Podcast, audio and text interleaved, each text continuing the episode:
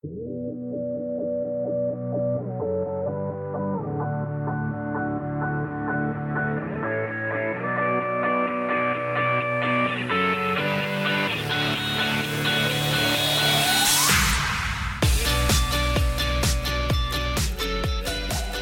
uh, would you join me in prayer as we jump in the Word? Lord, I thank you that this morning that you are at work among us. God, you always are.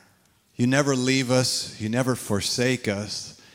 There's so much more happening around us than, than we become aware of. And Lord, I'm asking this morning that you would give us eyes to see, ears to hear, a heart that perceives, God, what you're doing in our lives what you're saying to your body, Lord, what, what you are doing in the earth, God, that you would make us aware this morning of being a part of your kingdom. And I pray, God, that you would give us a window into who you've made us to be, that there would be identity displayed today. And that each one would recognize your voice, their father's voice, and the identity of who you've made them to be would come shining out of them today. Give us eyes to see, Lord. So I just bless our time. I consecrate it, set it apart, that Jesus would be displayed more fully in your life and that wisdom would take root so that you would know how to live in these days. God, I thank you for that. Pray these things in Jesus' mighty name. Amen. Amen. Hallelujah.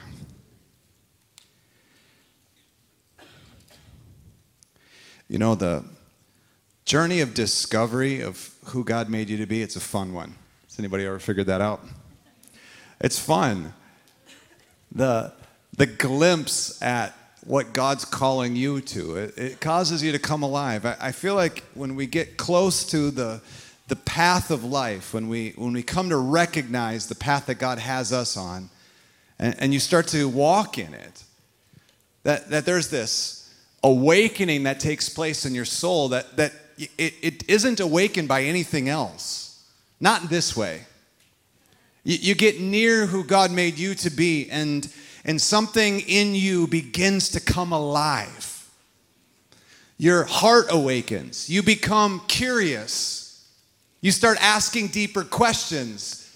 The Lord stirs you on the inside, and so that, that you are alert in spirit and in heart. And this, this happens in some, you know, there, there are events, such as perhaps like a Super Bowl. An event where you could get excited about outcomes, or you could get excited, not that excited, because neither of our teams are there, right? But but you could get excited and and and no matter how excited you get about the outcome of a game, no matter how invested you feel in that process, it, it's not speaking to the identity of who you are. You're cheering somebody else on. I think that's why we get excited and why something comes alive in us at all when it comes to these kinds of experiences because we see in somebody else that they're living out the thing that maybe they were made for.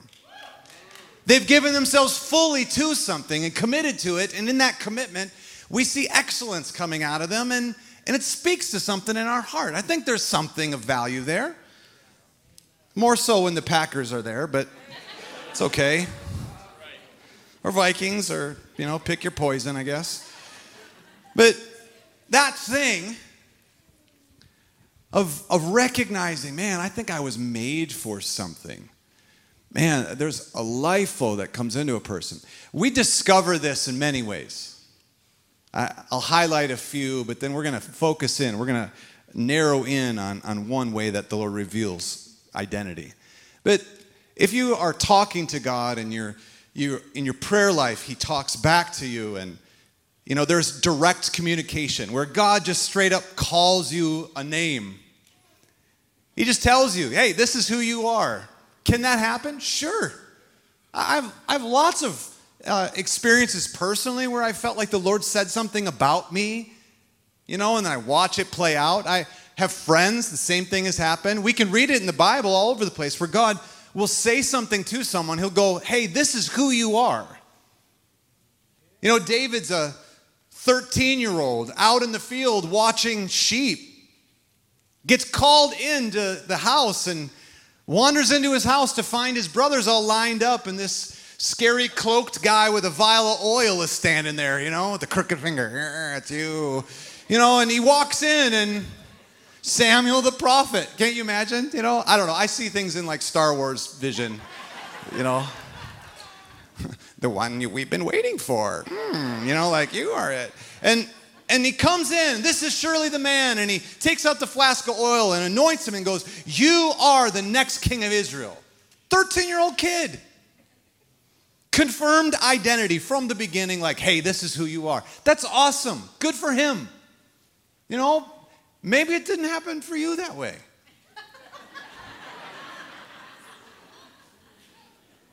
that isn't how it rolled out for me either. But can God talk to us directly like that, where He just straight up tells you who you are? Of course He can. That's not the only way that the Lord affirms who He made you to be, though. It's not the only way that the Lord confirms your calling or your purpose in life. It doesn't have to come from a prophet just calling you out. It doesn't need to come from an angelic visitation. Although those things happen. Could it happen to you? Sure. I think it really could. You could have a dream in the night and the Lord speak to you like Solomon and God just literally tell you, "Hey, you're the king, and I'm going to give you anything you ask for. So name it. Could it happen to you? Sure. Not sure I'm ready for that question yet. You know, I, I don't know what I would answer. I don't feel like maybe, but Solomon was, and he asked for the right thing. He said, Hey, help me to do a good job. That's what he asked for. And the Lord said, Okay, I'll help you to, be, to do a good job, and then I'll give you all the stuff that you didn't ask for, too. God talks directly to people, He encounters them. If that happens to you, amazing. It won't be the only time and the only way that God affirms your identity, though. Many times in David's life, he has to go through trials and tests, and every one of them are proving who he is in God. They'll keep pointing back to the same thing. There's other ways that God does this as well. You know, I, I had this experience. I there was, um, I, I had we had the church had started. It was we were not very many years into it, and we. Uh, I was spending some time in prayer and just seeking the Lord, and, and I had this encounter with the Lord, and He showed me a very vivid picture. I can I could describe it to you in detail right now, like it's still in my mind that way. And and out of this experience, the Lord said to me, He said, "You are the dreaded one of the Lord Most High, his champion. That's how he put it. Poetic. I would have never come up with that. You're the dreaded one of the Lord Most High, his champion, right? Whoo! I came out of that experience like, yeah, let's go. You know what happened right after that? We went into crazy trials. The church lost, uh, we didn't have a place to meet anymore. We, we had losses in the family. We had, uh, there, there was pain. There was losses in relationships. There was a crisis in the church itself where, where, where I ended up actually having to ask a family to leave. Painful, very painful, difficult. Decisions that I did not feel prepared for at all. And the whole time that I'm having to make these decisions and move this thing forward, because I knew that God wanted us to do this. The whole time I have echoing in the back of my head you're the dreaded one of the Lord Most High, his champion. Like, no one told me that an identity comes with a test, right? But, but it was that sense of identity that bolstered me and made me think to myself, okay, maybe I really am the man for the job. It couldn't come from anybody else. I, I, had people encouraging me, but it didn't reach that deep place in the soul.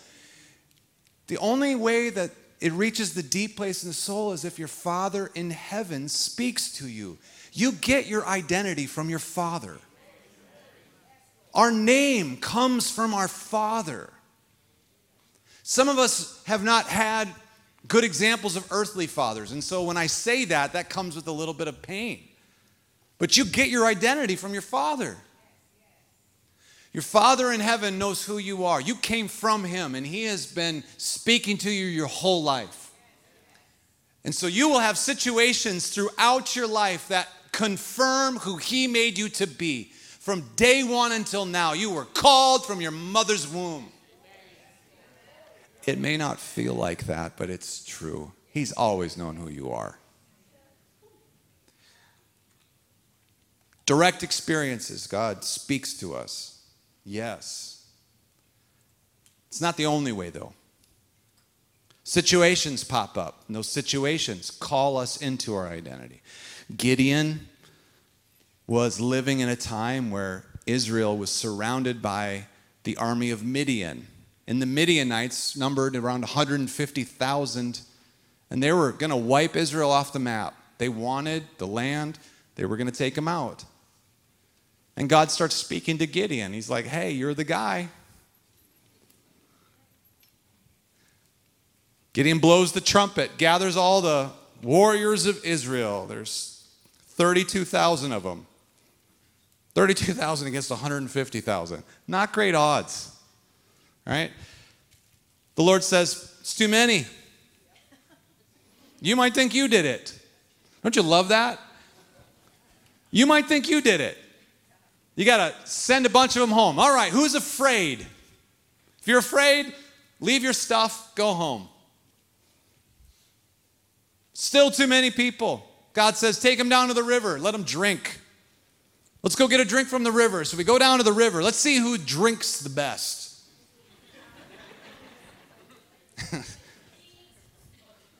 Stick your face in it, lap it up, or cup it to your face, right? And and then whoever did it one way, they're going home. Whoever did it the other way gets to stay. There's only 300 of them that drank the right way, evidently. Leave your stuff. Go home. There's 300 of them against 150,000. And God keeps saying to Gideon, You're the man. Your identity is to be a champion. You are going to win a battle that's going to release victory for everyone. But this is how the Lord does it is that he prepares a heart to face a situation. And in you facing that situation, the victory you win will affect all. I think this is how God advances the kingdom through your life. I, th- I think that you've been prepared for situations, and you would say to me, Well, Pastor Jamey, why me? Why did I have to go through that? I don't know, but I can tell you this that the victory you win won't just be your own. You'll release a victory that goes to the rest of the body of Christ. Your win is our win. Your testimony pronounces and declares the victory of Jesus.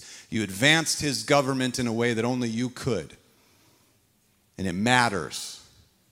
So, your situations, although they don't feel fair, might be putting you in the position that calls your identity forth. A sword for the Lord and for Gideon. That's what they declared. A sword for the Lord and for Gideon. The people rallied around a person's identity, and the victory came to Israel because people believed in the identity of the person who heard from God. Friends, your situation might not be enjoyable. I doubt that was fun. And the crazy idea that came to him to hold up a torch, smash a pot, blow a trumpet. I don't know. You know, clearly they've been drinking.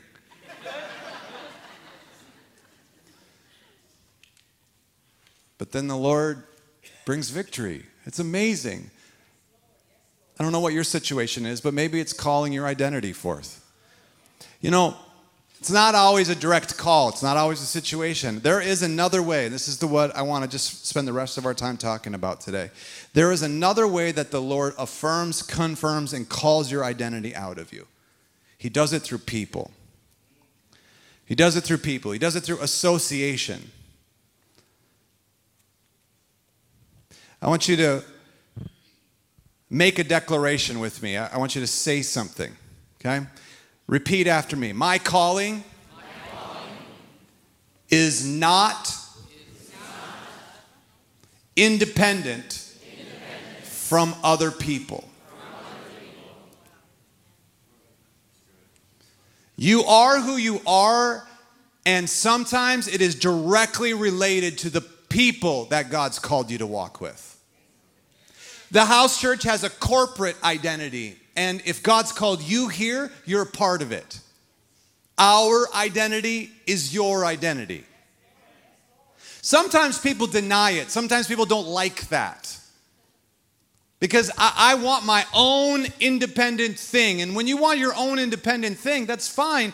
But realize that the inheritance, the blessing, corporate anointing, the victories of others, all that stuff is in your bank account right now. And when you pull back and go, no, I want it my way, you delete what has come upon you that had nothing to do with you.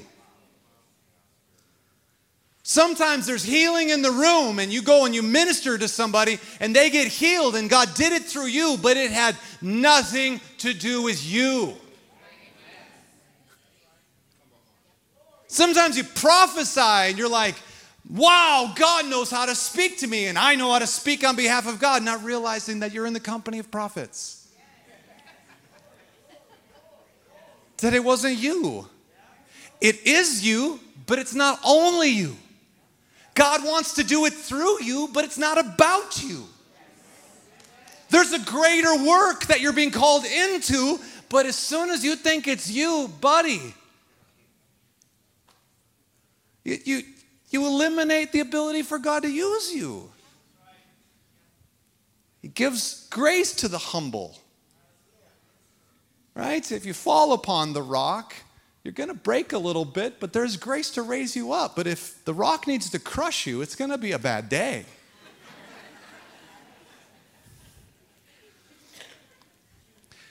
This happened to the Apostle Paul. I think we think of Paul as being like, oh, he, he was God's man, you know, Pharisee of Pharisees, and now he, he wrote most of the New Testament. He's God's man. And we kind of think of him as, I don't know, I, I, you know, he's this theologian who framed up the doctrine of New Covenant theology. He's did a great work, but you know, he didn't do it alone. And his experiences shaped how he thought and wrote, and the Holy Spirit moving in and through him. But it wasn't just a person, an individual that did all that. It's in a context.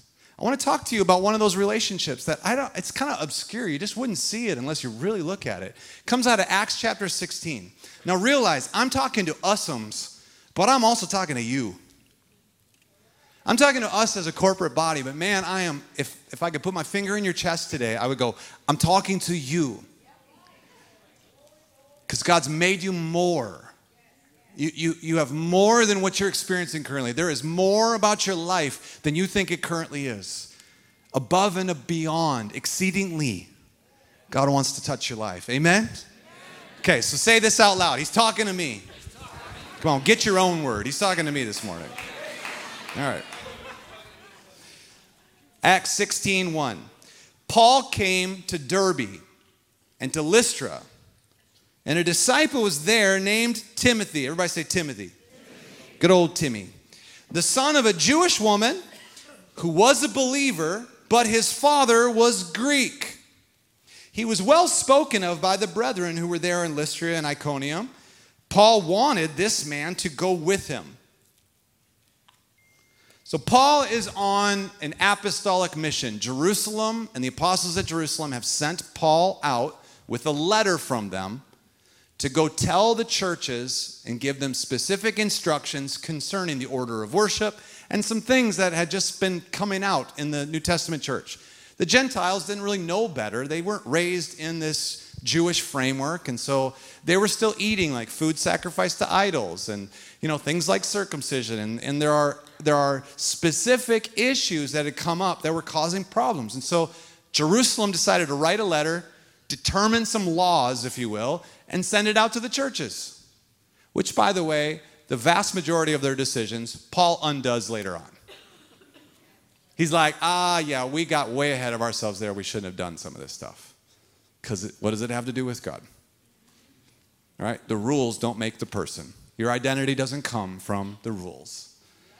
And so Paul is on this mission and he's bringing this letter to all the churches and presenting it, and things are going well. And then he comes to this city where he discovers this young man, Timothy. And something in his heart goes, I like this kid. I like him. You ever had that happen? You just meet somebody, you're like, man, I don't know why, but I like you. I don't know why. Something about you. I like you. Want to hang out. I've had that happen a couple times in my life. You know, you mean, I don't know what you were thinking there, but all the giggles. I like people. Come on, leave me alone. And and he he bumps into Timothy and he goes he goes, "I like you, kid. I want you to come with me. I'm on this mission. You know, you you're a good kid. Come on, let's do this together." He probably thinks nothing of it. Just that he likes the kid. There's something about him that he wants to be around. So he invites him. He says, I want you to help me do this thing. Now look at this. He, Paul wanted this man, verse 3, to go with him. So he took him and he circumcised him because of the Jews who were in those parts. That's not the mission trip I'd sign up for. This feels like a condition that maybe we would want to discuss before, right? That's a bad day.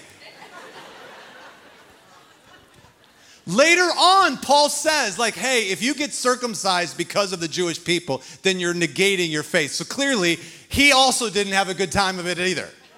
He's like, I'm never going to do that again. Okay?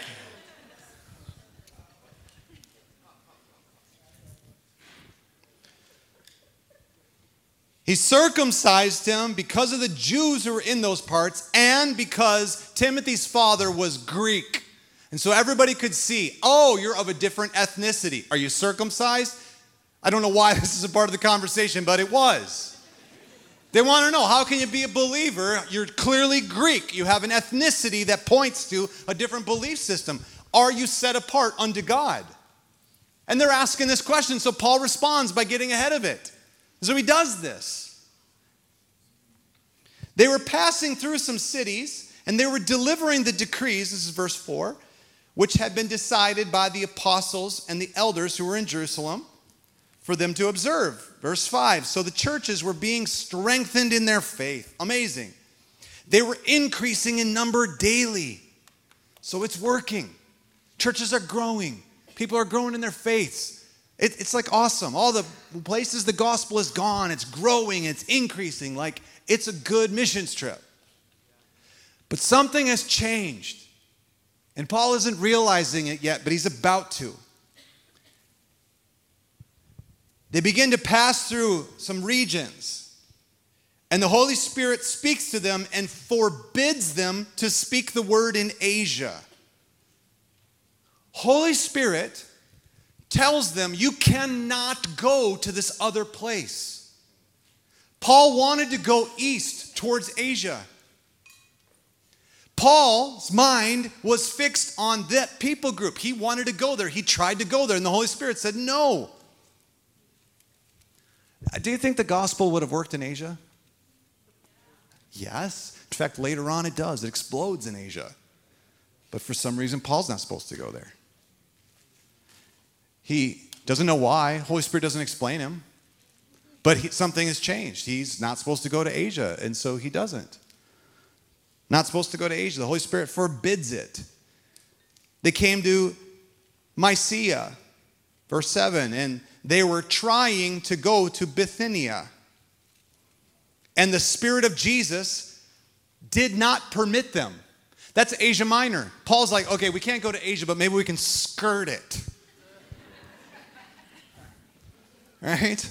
Nikki and I lived in North Carolina, and we felt, I mean, we loved it there. We loved the church we were part of, we loved the experience, we had good friends. It was a powerful time in our lives. And, you know, and we wanted to stay. We tried to buy a house there.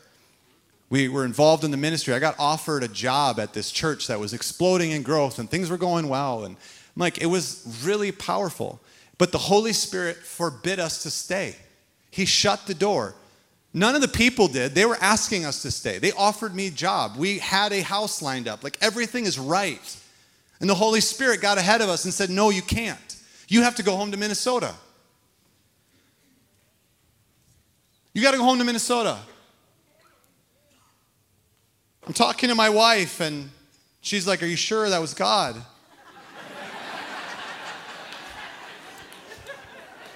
Actually, I, I mean, literally, she said, Why'd you have to ask that stupid question? God, if it's not you, then you need to shut the door. That was like our prayer. And she was like, That's stupid. Why would you even pray that? He forbid us from staying. We had to move home. We felt it in our heart. In my desperation and love for my wife, I said to her, Give me 10 years in Minnesota. We'll finish the call. We'll do what we're supposed to do, and I'll give you a year in Hawaii. Because my wife loves Hawaii. She's still trying to hold me to this, okay? 20 years later, like, geez. I'm just saying, Jesus, if you had to go down to Egypt so that you could be called from Africa, right? Like his parents make a detour down to Egypt right before they go back up to Nazareth. Why? Because the prophet said it was supposed to happen that way. And so Jesus got to go all the way down to Egypt, which is in Africa, so he can come back to Bethlehem and be born in David's city. Have you ever wondered about that? Like, was it was it that the prophets were drinking a little bit too much and they just got ahead of God in some things, named some things, and now God's got to fulfill the word? I'm just saying, Lord, I said, hey, we need to go to Hawaii, so could you just please throw us a bone here? That'd be great. Okay, anyway, sidetrack. So we're we're like, we can't stay here. We have to go home. And so we know it's according to the Lord. We know the Lord's in it. We don't know why, but something is there. And so something comes alive in us in that, and, and we're asking the question, like, why? Why would we go there?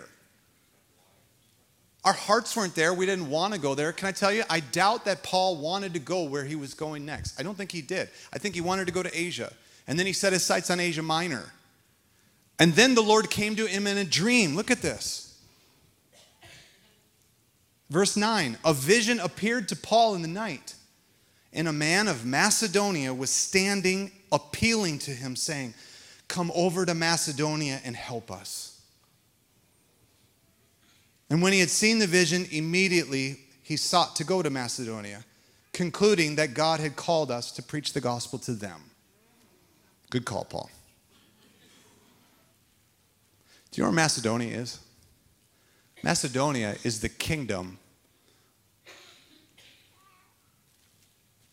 basically of the Greek heritage. Thessalonica is the capital of Macedonia. This is the place of ruling where Paul would go almost immediately. Why does Paul end up going to Macedonia? I want to propose something to you today that the Bible gets things in the right order. That Paul thinks they're going to Asia and he's got it in his head to advance the kingdom in a certain way and he's picturing it and he's doing the work and everything's working. And then he meets this kid that he likes and that kid's heritage is Greek. And in his connection to this punk kid that he likes, something has shifted. In the divine partnership, suddenly, Paul's called the Macedonia, which is the house of, or the kingdom of, it is the birthplace of Western civilization. It's the birthplace of Western thought. Athens, Mars Hill. Let's go talk to Socrates. Let's go talk to Aristotle. Let's look at Alexander the Great. Let's watch as the culture of Western civilization, freedom of thought, the pictures of, of what it looks like to have people have a voice within the world. All these things are Western thoughts. And God, in his supernatural wisdom and knowledge, knows that the place that Paul should go to lay the foundation of the kingdom as an apostle to the nations, that he should go to that birthplace or that cradle of life for Western civilization, not Eastern. That God would know that, that the Bible being written from a perspective that speaks from a foundation of Western thought, that it would touch the world in the modern world, and even to this day, our thoughts are Western thoughts. This is how we think. Do you see this? How did Paul get there? He got connected to somebody, the right person. And something shifts. I know you have your own calling. I know you have your own identity. Like you are a powerful person, but did you know you're not supposed to do it on your own? And that when you get connected to people, that it's supposed to change the trajectory of your life. When I married my wife, my life got aligned to a greater purpose than what I was going to be doing on my own. My covenant with her determines the direction of our life my gifting and my identity plus her gifting and her identity, when we came together, something new is given birth. People get in trouble in marriage because they try to hold on to their previous identities. They try to stay independent. They're unwilling to change. They demand that the other person changes. First 10 years of marriage is always like this. You try to change the other person. And then hopefully you figure it out. Like there's a lump on this head for a reason. It's right there. It's hey, this isn't the goal. The goal is not to change the other person, it's to weave our lives together to become. If the covenant of marriage isn't working for you, like, friends, you should die to yourself then. Because the reason it doesn't work is because you're still trying to make it work for you. This isn't a 50 50 proposition. This is a 100% proposition. Fully die to yourself. Serve somebody else and watch as God raises up something beautiful. It's not how the world teaches it, though, is it? No, no. But of course, the world's got marriage rights, so we should just listen to them. Sometimes the calling and the purpose, the identity, doesn't come from an overt just telling you what to do and doesn't come from a vision of the night. Sometimes it comes by who God calls you to walk with. And in your partnership with a person, suddenly something else emerges. This is the more difficult one to see. I would say to you that the people that light up your heart, the ones you care about, the ones you love, the ones that God has brought in your life, and for some reason you just have this connection, that spark of life, that there's something dynamic in that relationship, and that maybe there's calling and purpose connected to that. Are you alive today? Mm-hmm. Thanks.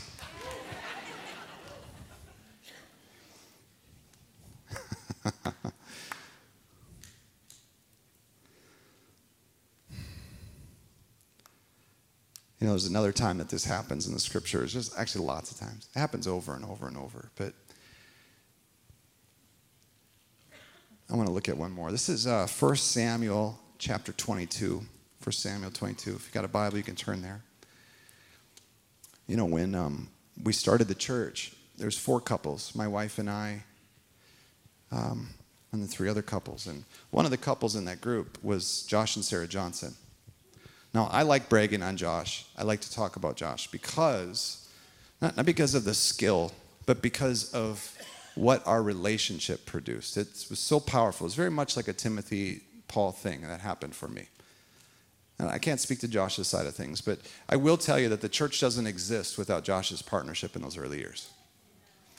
I just know this. I, I know this because something in the God thing that was going on in him multiplied what was going on in me.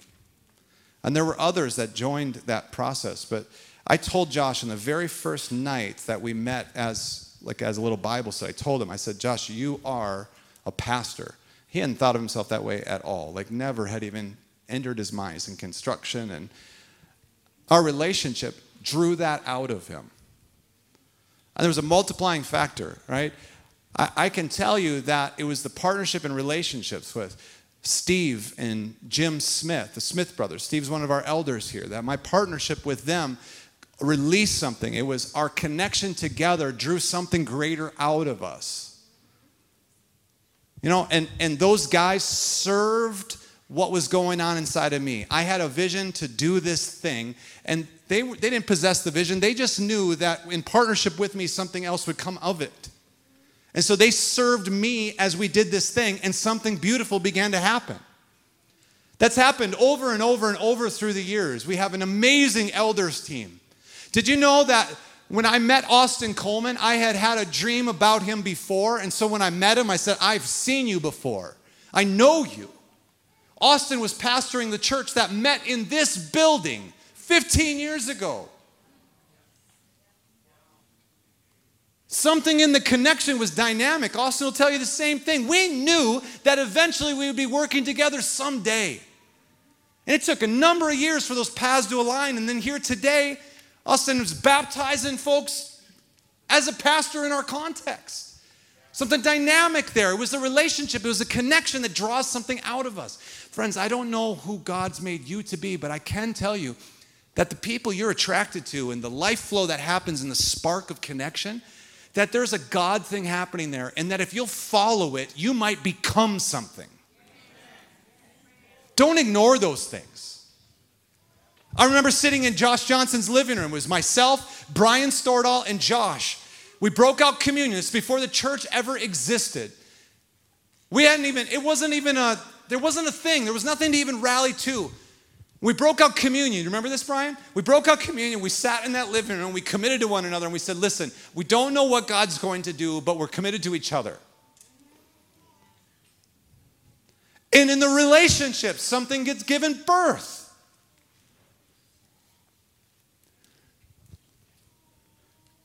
Maybe it's not the thing that you should be aiming at.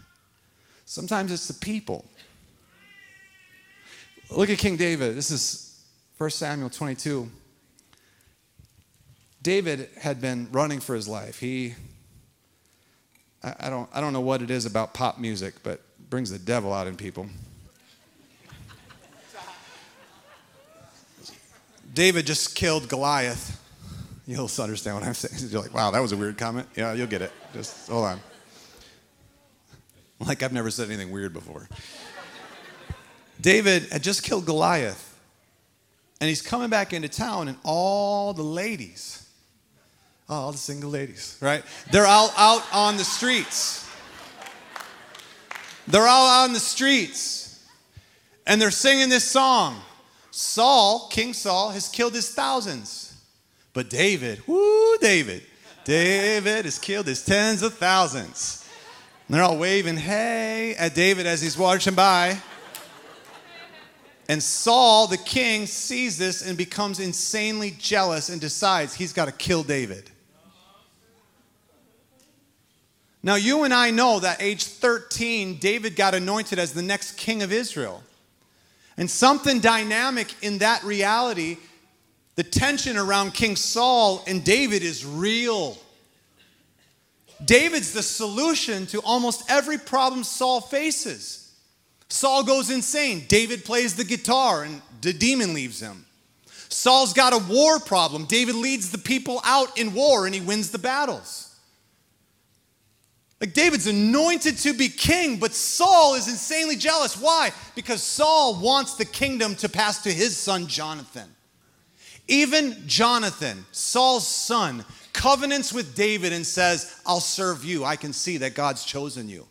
You're my best friend.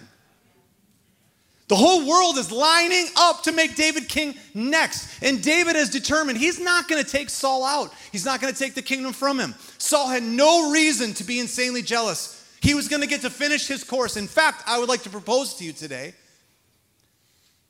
that had Saul simply partnered with David, Saul's kingdom would have stayed established, it would have been powerful, and he could have just simply passed on the mantle to David when it was time. It didn't have to be like that. Who drives you nuts? Who are you so insanely annoyed about? They're good at something, but man, there's something in their personality that just bothers you. Who does something better than you, and so you don't like to do it in their context? Why? Because they're better at it than you.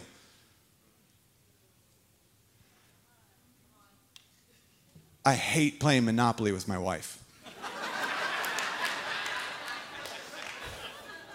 It's a true story. She was so nice, and she would like like she would play by the rules and you know, and I would win. And then one day I was like coaxing her and I'm saying, honey, like doing deals with people and like being sort of shady in business, all that stuff, just part of the game. You gotta, you know, you play to win. And she's like, all right, a switch flipped and I never won again. And that was the day, I'm not even kidding, that was the last time I played Monopoly in my life. I hate Monopoly. I hate playing that game. I want nothing to do with it, okay?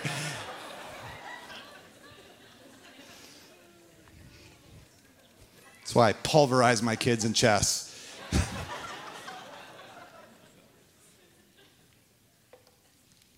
Who does stuff better than you, and so you don't want to be around them because they're just better at it. They're anointed for it. How about instead of competing with them, get behind them, partner with them? Who knows what will come out of you? Right? As soon as you learn that you're not you're not always supposed to be the darling of the ball. You don't need to be the center of attention. You don't need the calling to be about you. Just get on the team. Maybe you're not called to be the first fiddle. Maybe second fiddle's okay. Maybe something will come out of you in service to someone else that you're destined for in the real version of you. Right? Come on. John Lennon or Paul McCartney? Which is it? Well, maybe when they came together, they're the Beatles. Maybe when they're separated, they just create weird music.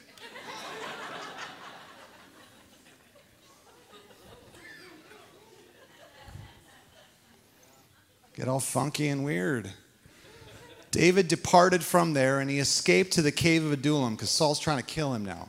His brothers and his father's household heard that David got away, and so they all went down to him there. Family gets out of town. They know Saul's going to go after them next. So David's like, okay, what do we do? They escape to a cave. It's a fortified position. They can defend themselves. And then something weird happens. It says, everyone who is distressed, okay, so everybody who's freaked out in stress, and everyone who is in debt, so nobody got no money, and everyone who is discontented, these are all the complainers. So, a bunch of broke, stressed out complainers.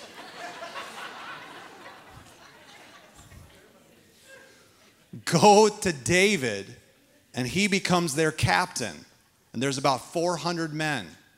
So that means all the women and children are there besides. So they got however many, a couple thousand people in a cave. Does that sound like fun to you?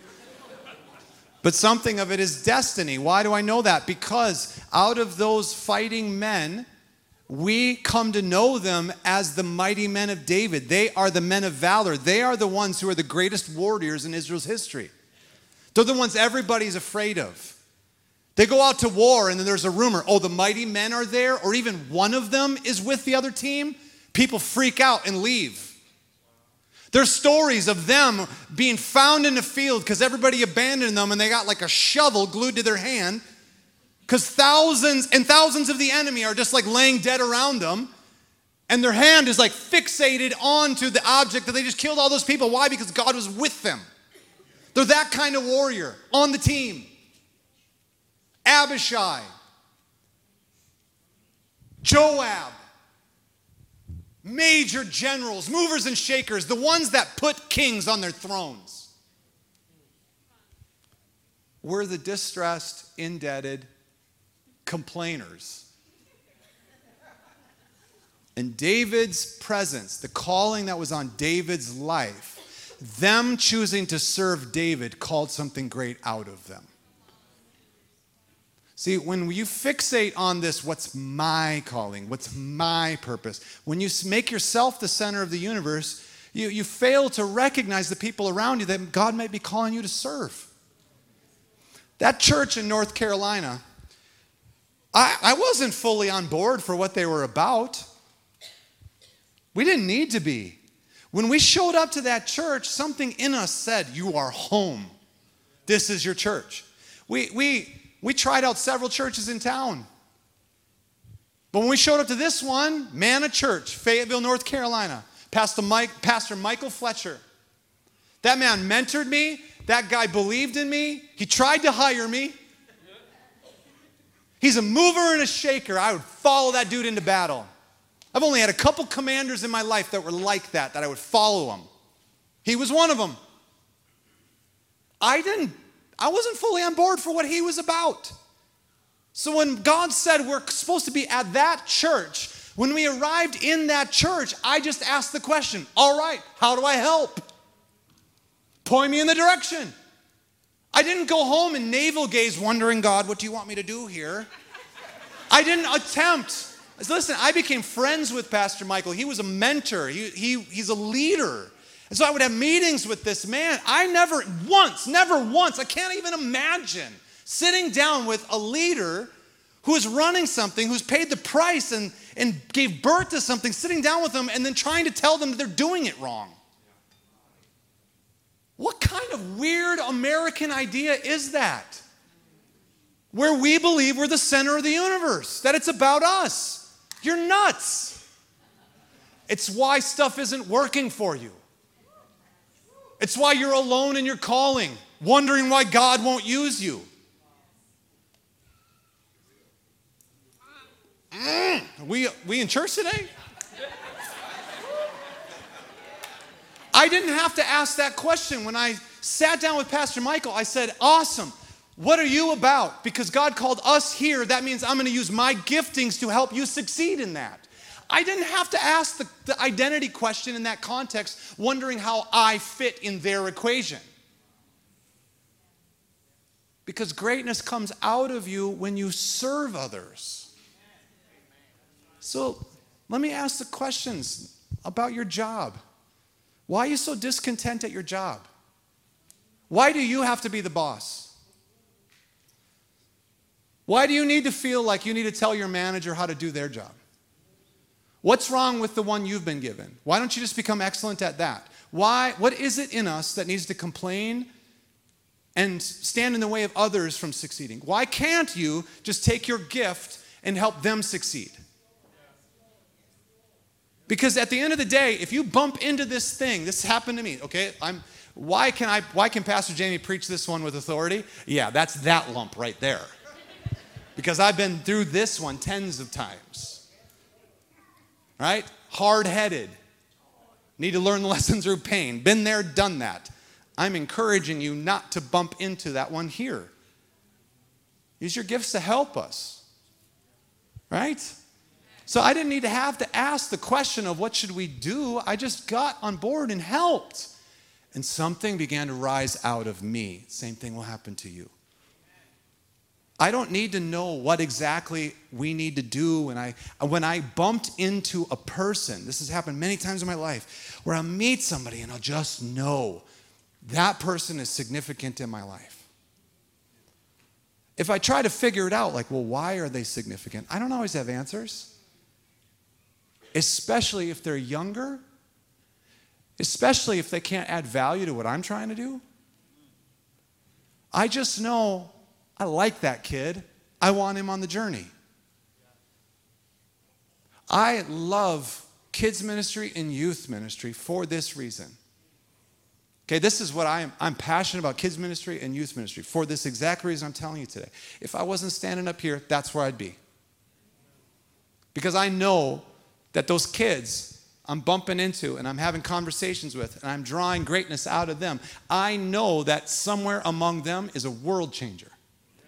I know that I might be I might be discipling the next Billy Graham. I might be talking to the governor of Minnesota. I might be talking to a mover and a shaker, some legislator, or somebody that's going to change the future of our nation. I could be speaking into their lives right now. But listen to me and listen to me carefully. If you are one of these people that needs to determine whether someone is worth investing in based on what they can do for you, you're in the wrong kingdom. Have prophetic eyes, see what's possible that God could do through their life. And then you take everything that's in you and all the gifts you have and all the grace that you have and you make it at their service to help them to succeed. Don't be a Saul. Don't be a Saul. See greatness in people and call it out of them.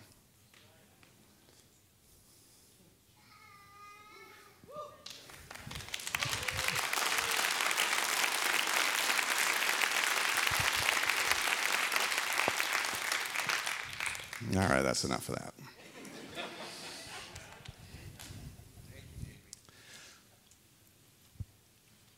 Pastor Jamey, I don't know what my identity is in God. I don't know my purpose. Let me stop you there. Who's God put in your life? Do you have a wife? Do you have children? Okay, then why are we talking about identity? You are a husband and a father, and you should be the best one ever. You should lay down your life to see those kids succeed. You should serve your wife until she is incredibly brilliant at whatever is on her heart. You should lay down your life for that girl. Wives, you should believe in your husbands. You should love and respect them. You should, you should bolster and help them to succeed. No one said anything about being a doormat. Are you kidding me? Nah, nah, you be a queen. Don't compromise your identity, but use it to empower. Use it to lift people up. When you bump into friendships and people, and you, there might be some that your heart just comes alive in. And, and you just go, man, I don't know why, but I really like that person. Okay, how about moving hell, pushing anything out of the way? How about making decisions that are powerful so that you can do stuff with them. We're not victims. So if you feel like you're supposed to be doing life with someone and partnering with somebody, then a job can't hold you back. Quit, do it with them. Or maybe it doesn't need to be that extreme. Maybe it could just be hey, how about you start calling them once a week? How about you grow a friendship? Something sparked. Take it seriously. Who knows? David met Jonathan, and it said instantly David's heart was knit to Jonathan. Instantly. I think it was Jonathan who, like, literally paved the way so that David could become king with his own life. Jonathan covenanted himself to David to make sure that he could get where God was taking him. Y'all, that was an instantaneous connection from the beginning. There was a spark of life. They knew this person's important. I don't know who that is for you. Maybe, maybe it's a group of people. Maybe you came to the house and, and you like walked in. I've, I can't tell you how many times I've heard this testimony from you guys. You came to a first worship service and you just knew you were home. Come on, just wave at me if you had that experience. Okay, can I remind you that you're also the same people that when it doesn't go your way, you are muttering and complaining to me about it?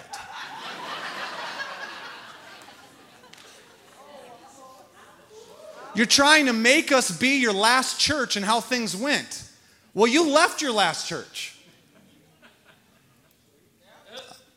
I'm telling jokes, but I'm being serious. Do you understand how just as weird that is? Like, if we're called to be together in this, then let's do this. If God made you alive in a context among a people, then maybe there's something here for you. Right? And, and so now you're like, well, well, I don't have any friends. Make some. Nobody likes me there. Oh my gosh. Is this how your childhood went? Mommy, they don't like me? Well, how about doing stuff that they like too? How about going out of your way to invite people to lunch? How about pouring into other people's lives? Come on, y'all. Let's do this together. If, if this is a people that you feel like you're called to, to walk with in life, if you feel destiny attached to this, then, then, then instead of trying to figure out how we can serve you, how about asking the question, how do I contribute what God has done in me to help this thing become what God made it to be? Do you see? When I met Greg Sty, I'm going to embarrass you. Sorry, Greg. He had been the person overseeing all the sound stuff at his previous church. He's way overqualified. Right? He began to serve. Some of the interactions in the process were bumpy along the way, but Greg and his wife had decided that this was their home church. And so any kind of offenses, and we had some offenses at the beginning. We had to work through some stuff. Like, it wasn't, you know, like, Like, like this is relationships, it's life, you know? It's just, and we're, we, we figured it out very quickly. Greg's humble and he's teachable and he's all these things. And, and he had no reason to be in our context because he was further along than us. And in this context, he just has used his gifts to serve. And so you don't see it, but I do because right across my office every single Sunday morning, he's there at 8:30 dialing sound in so that the people online can have a good experience. Dude, y'all, I don't know why God brought you here, but I can tell you this that if he did bring you here, then we need you. We need you. Maybe it's a people that God calls you to, that something will happen inside of you that calls you to the surface. Maybe it's a physical place. I've had that happen to me. I go to a physical place and something in me goes, like, whoa. Like Bethel, like not, not Bethel, Redding, California, like Bethel in the Bible. Jacob goes to sleep one night and has a God encounter. He wakes up the next day and he goes, Whoa, God is in this place. Right? It's just a rock and a hill. Like, ah. But the place caused them to come alive. I don't know what that is for you, but I can tell you this that if God has you here, but a place makes you come alive, then maybe you're not needing to leave to go to a place. Maybe you're supposed to bring what it was that was in that place here and cause it to come alive.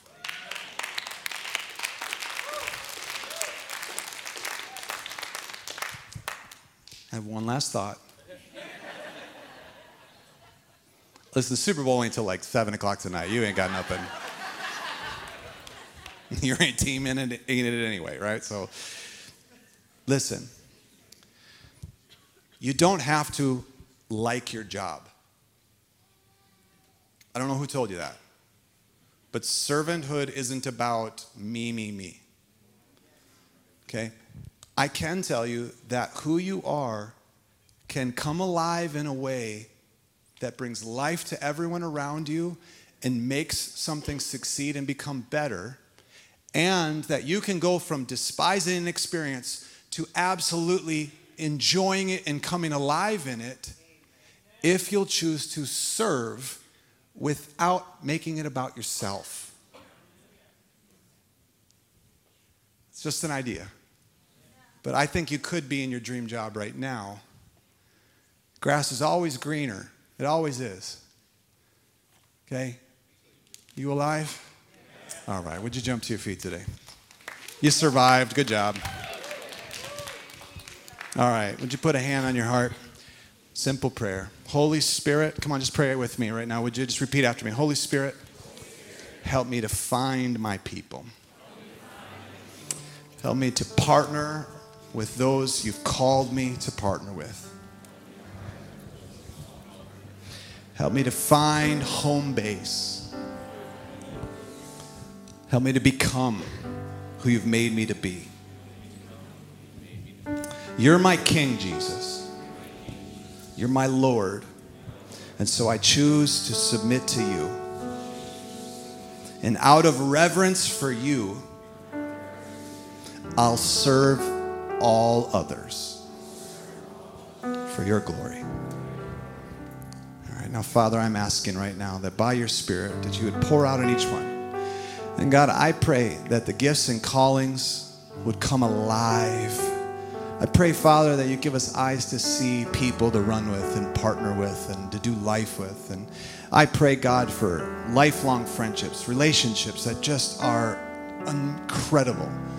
God, I pray for divine appointments and that when we come across these people that that something would just notify our brains that we would know it. And I thank you, God, for that. And I, I thank you also, Holy Spirit, just for grace to serve, Lord, to humble ourselves and to love and to, to demonstrate Jesus, who you are to a broken world around us. Lord, that this generation would fully come to know you there really would be the billion soul harvest. And Lord, use us. Bring glory. Bring glory to yourself, Lord.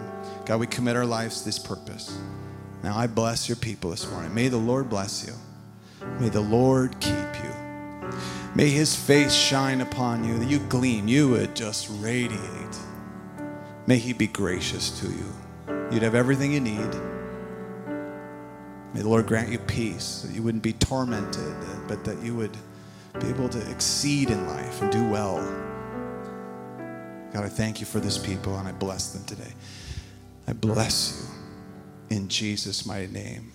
In Jesus' mighty name. And if you dare to agree with it, okay, listen, it means so be it unto me. So if you say amen here, you mean it, okay?